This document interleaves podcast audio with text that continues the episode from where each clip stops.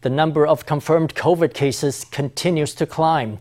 Taiwan reported another high on Sunday at 16,936 domestic cases, along with three deaths. The vast majority of those infected had mild or no symptoms, with only 42 reporting moderate symptoms and three having severe symptoms. New Taipei City was hardest hit and accounted for 5,810 cases.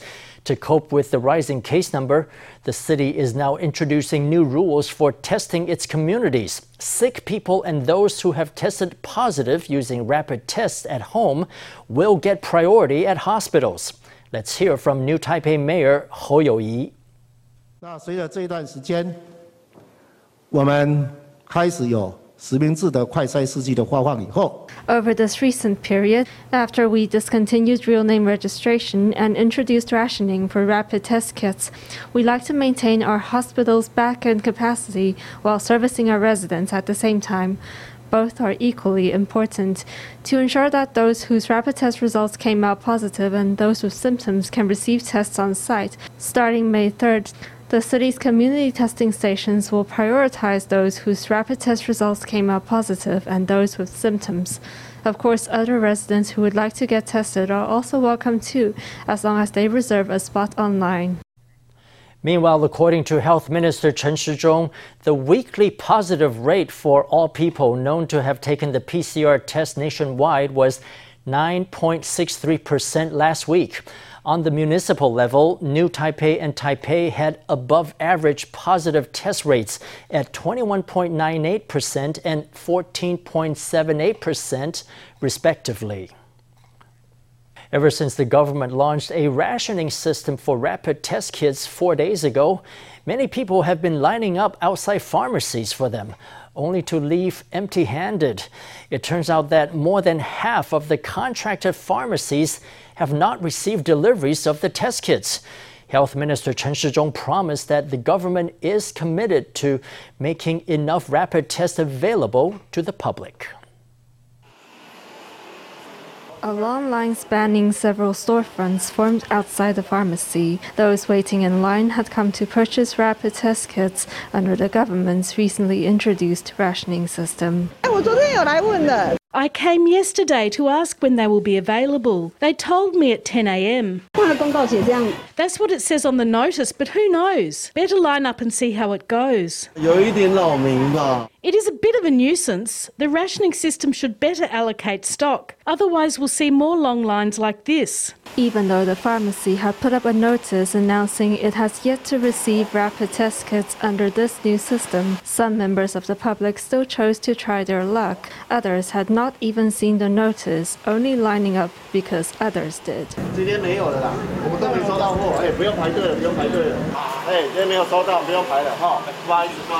When it came to their turn, they were redirected to other pharmacies.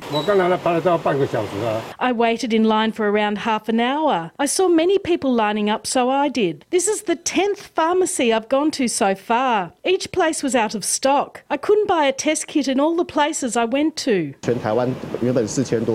Originally, more than 4,000 pharmacies in Taiwan were expected to offer ration test kits, but only slightly more than 2,000 pharmacies received their allocated batches yesterday. Today, more than half of National Health Insurance contracted pharmacies could not sell the kits as scheduled, and we're one of them. Of course, if we still don't receive any kits later today, we won't be able to sell them. We apologise to everyone who came here to wait in line so early in the morning. That said, there's no need to worry. On Sunday, ration kits were technically open to everyone with a national health insurance card or resident certificate to purchase. Health Minister Chen Shizhong said his team is aiming to increase stock levels so that there will be enough rapid test kits for use at home, which will sustain the country's PCR testing capacities in hospitals. Meanwhile, another long line can be spotted here outside a new Taipei hospital's rapid testing station. To lessen the burden on hospitals like this one, the government is committed to distribute rapid test kits to every resident. All 871 scheduled train trips were canceled on Labor Day owing to workers refusing to work on a public holiday, an action initiated by the Taiwan Railway Labor Union, which is protesting government plans to corporatize the Taiwan Railways Administration. The Transportation Ministry took urgent action and added on 12 bus routes, taking the same path as various trains to provide 784 trips nationwide, offering a total of 31,000 seats. In addition, it persuaded 11 train drivers to come out and work to drive a mere 18 commuter trains.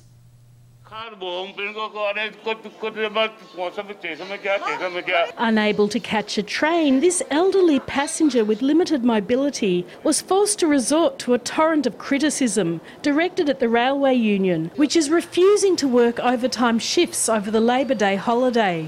This has led to the cancellation of altogether 871 scheduled train trips. I read the news, but I thought to myself, how could this be possible? So I came to take a look for myself. Yes, they really are not operating, so I'll go and take a bus. A train slowly approaches the station. The driver responsible for driving this train is one of the very few who went to work on Sunday. This is because the Taiwan Railways Administration, on the eve of the workforce pullout, successfully persuaded 11 drivers to come out and temporarily added on 18 commuter trains and express trains. However, this has caused delays and trains are still insufficient, influencing the public's travel plans. 八点半要到校，所以我猜可能原本该该搭七点半的车吧，对吧？迟到啊！ Responding to all the cancellations, the Transportation Ministry took urgent action and set up 12 additional bus routes offering 784 trips nationwide, which are expected to provide more than 31,000 seats. At Nangang bus station, many people ended up transferring to buses bound for Hualien. We got a refund on a train ticket from Taipei to Hualien. We were originally slated to take a train this morning, scheduled after 9 a.m., and then we saw that there was a strike, so we transferred to a coach. I can only take this bus to Hualien. This merely amounts to a change in my itinerary. It will take a little longer to get there, but I can't do anything else but this. At six in the morning at Hualien Station, there was a train bound for Yuli Station, but only a few people got on board, and the passengers were miserable. This is really the first time that this has happened, and it's very surprising. It feels so inconvenient. I'm very disappointed. At this point, I'm really disillusioned with our railways. Because I have a daily train commute I can't manage without the train every day, I am very happy to see this bus running. We expect this rail replacement bus service to keep running until tonight. The last bus should arrive at after 1 a.m. We have signs and guides all along the route. Faced with this unprecedented absence of workers, transportation officials made preparations to ensure smooth operations and minimise the impact on passengers. Let's now head to Taiwan's most expensive garden. But it's not a fancy greenhouse in a botanical garden or the terrace of a seaside villa. No, this little vegetable garden is located in the middle of bustling Kaohsiung. The prime real estate has been made into a community garden where young and old come together to put their hands in the soil and care for the environment.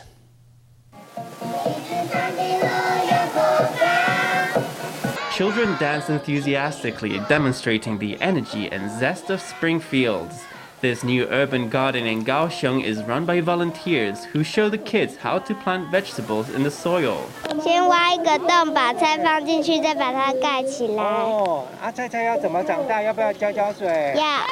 This spot in Xinguang Borough of Zuoying District was disused and overgrown with weeds for years. Finally, the local borough chief persuaded the landowner to remodel it and give the place a makeover. These little budding gardeners come from the preschool over the road. It was often a thicket of weeds here, which created some mess and a bit of chaos. My wish was for local elders to have access to really healthy vegetables. From now on, the care of the garden will be down to volunteers from Xinguang and the Community Development Association. Oh, We're working with the borough chief.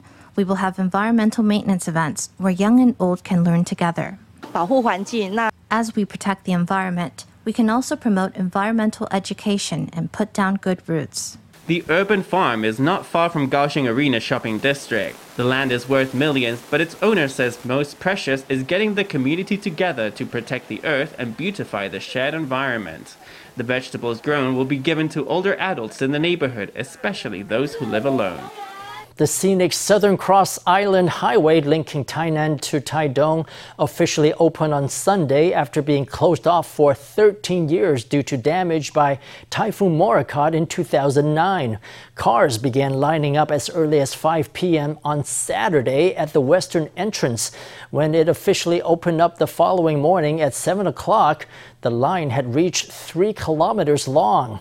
By 10 a.m., 4,000 vehicles were streaming along the highway in both directions. Local gas stations saw long lines, and restaurants and snack bars along the highway were packed. Local indigenous people roasted wild boars as they prepared to welcome tourists.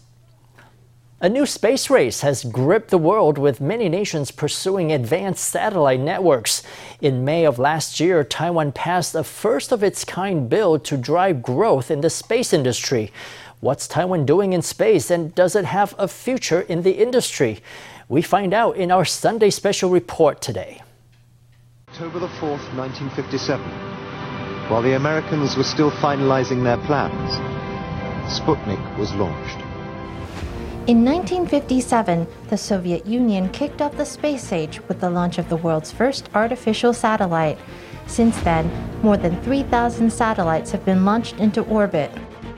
Here on Earth, we have become dependent on satellites for many services, including GPS navigation, film tracking, meteorological observation, and television broadcasting. In the past, it cost billions of dollars to manufacture a single satellite. Launching the satellite on a carrier rocket would further rack up the bill. The cost of launching a 300 kilogram satellite started at 900 million NT. Space technology used to be a very expensive industry, and most firms were supported by the government. Satellites seemed like a nearly unreachable goal, but that's been changing in recent years. The first factor behind this change is the miniaturization of technology. There's been progress in the miniaturization of satellite technology. The second is the reutilization of launch vehicles. As we all know, SpaceX is developing reusable launch systems. SpaceX is the largest commercial satellite operator in the world. The firm is developing a reusable orbital launch vehicle to cut the manufacturing cost for single use carrier rockets. With satellite manufacturing and launching getting cheaper each year, new possibilities are springing up in the space tech sector. Companies and countries around the world all want a piece of the pie, particularly when it comes to low Earth orbit satellites. There are many types of satellites which perform different functions at varying orbit altitudes. Generally speaking, there are three types of orbits low Earth orbits, medium Earth orbits, and geosynchronous orbits. Low Earth orbits are those at an altitude below 2,000 kilometers, and they're mainly used for telecommunications. There are several advantages to positioning a satellite at a low altitude to communicate with Earth. Firstly, it doesn't require as much power to launch them. Secondly, they are very close to Earth, so the delay in transmission is very low. The downside of low Earth satellites is that they are not like geosynchronous satellites, which stay on top of you all the time. Instead, you need to have thousands of them in orbit to have a connection at all times. In 2015, SpaceX announced Starlink, an ambitious plan to build and operate a constellation of about 12,000 low Earth orbit satellites by 2024. The company says the dense network of satellites can offer satellite connectivity to every part of Earth, making it a key step towards 6G networks. In Taiwan, transmission towers are used to deliver data domestically across 4G and 5G networks. But if a Taiwan user connects to the internet outside Taiwan, all the data has to be transmitted via submarine communication cables. Currently, the whole world's internet is connected by underwater fiber optic cables But low Earth orbit satellites could soon be a viable option for global telecommunications. 也就是说，你现在通讯 With this technology, transmission would not be restricted to one plane. You'd be able to connect upward as well with satellites that link up to each other. The satellites move very fast at about 500 or 600 kilometers per hour or about 7 kilometers per second. That's like traveling from Hsinchu to Taipei in just 10 seconds. So data can be delivered very fast switching from transmission towers on Earth to satellites in space. It's an exciting proposition that could turn our two dimensional telecommunications network into a three dimensional network, closing all gaps in coverage. Before, if you were up in the mountains, you may not have had a connection. Maybe there wasn't a transmission tower nearby. The network may have had gaps. But if you had tens of thousands of satellites above you, you could be here at the National Space Organization or on the Himalayas and still have a direct connection. In a future powered by the Internet of Things, we might rely on self driving cars and airplanes, which will need a low Earth satellite connection at all times. According to U.S. financial services company Morgan Stanley, the global space industry could surpass 28 trillion NT in revenue by 2040. In 2021, President Tsai Ing-wen said that Taiwan should secure a strategic position in the sector. At present, countries around the world are proactively making efforts to establish themselves in space and in the coming 10 years, we expect to see the launch of tens of thousands of low Earth orbit satellites. It is time that we start proactively working on our space program.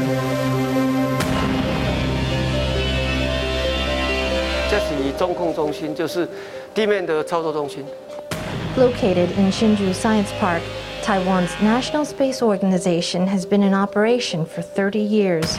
It's the only agency in Taiwan specializing in space tech. Taiwan launched its first satellite in 1999. Three, two, one.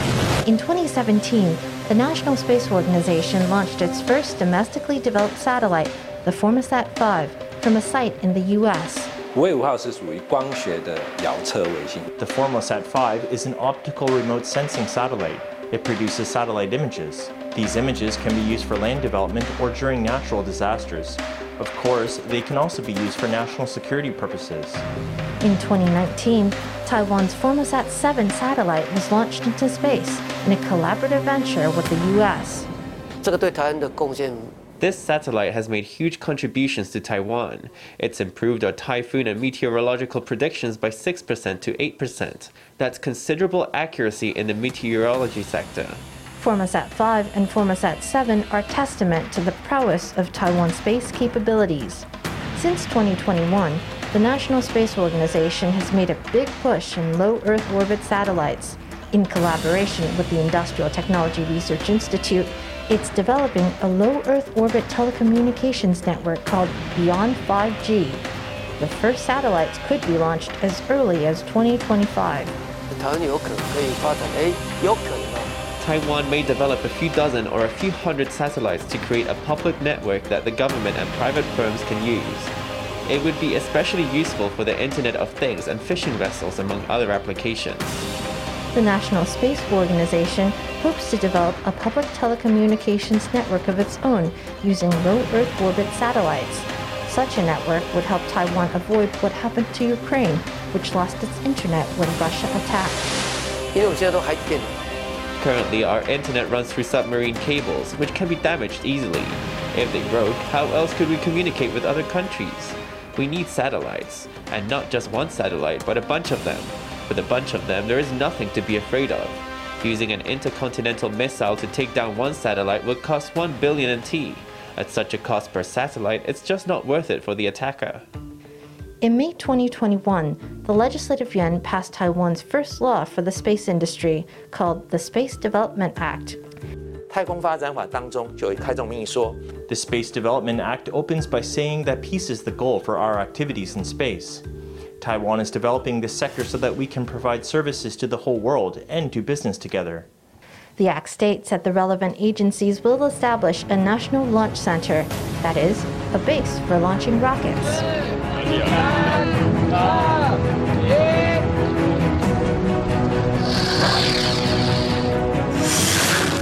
In April 2015, National Yangming Jiaotong University's Advanced Rocket Research Center launched a small rocket from Hsinchu's Xiangshan wetlands.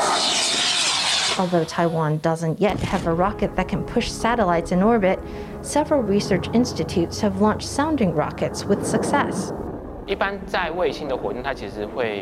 Rockets that can carry satellites are very distinct. They tend to be quite large because they have to fly high and go into orbit the controls are not quite the same. Sounding rockets have fins for stability during the flight, and the technology related costs are lower. They're kind of like fireworks. The Ministry of Science and Technology has established a small launch site in Makaran, a village in Pingdong's Mudan Township. The ministry hopes to one day expand the venue into a world class launch site.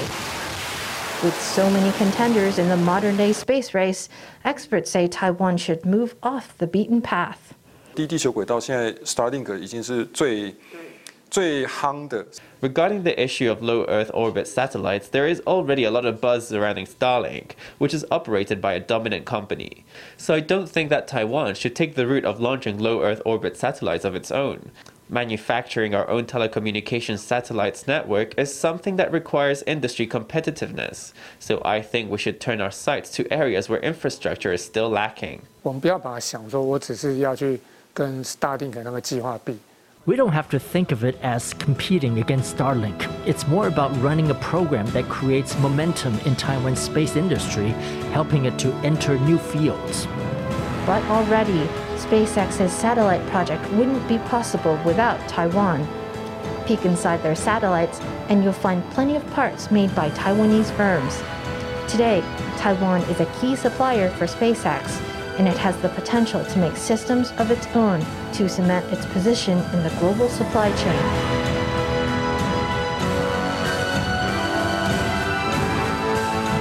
The nation's tech talent is ready for takeoff to make sure Taiwan doesn't miss out as mankind expands into space.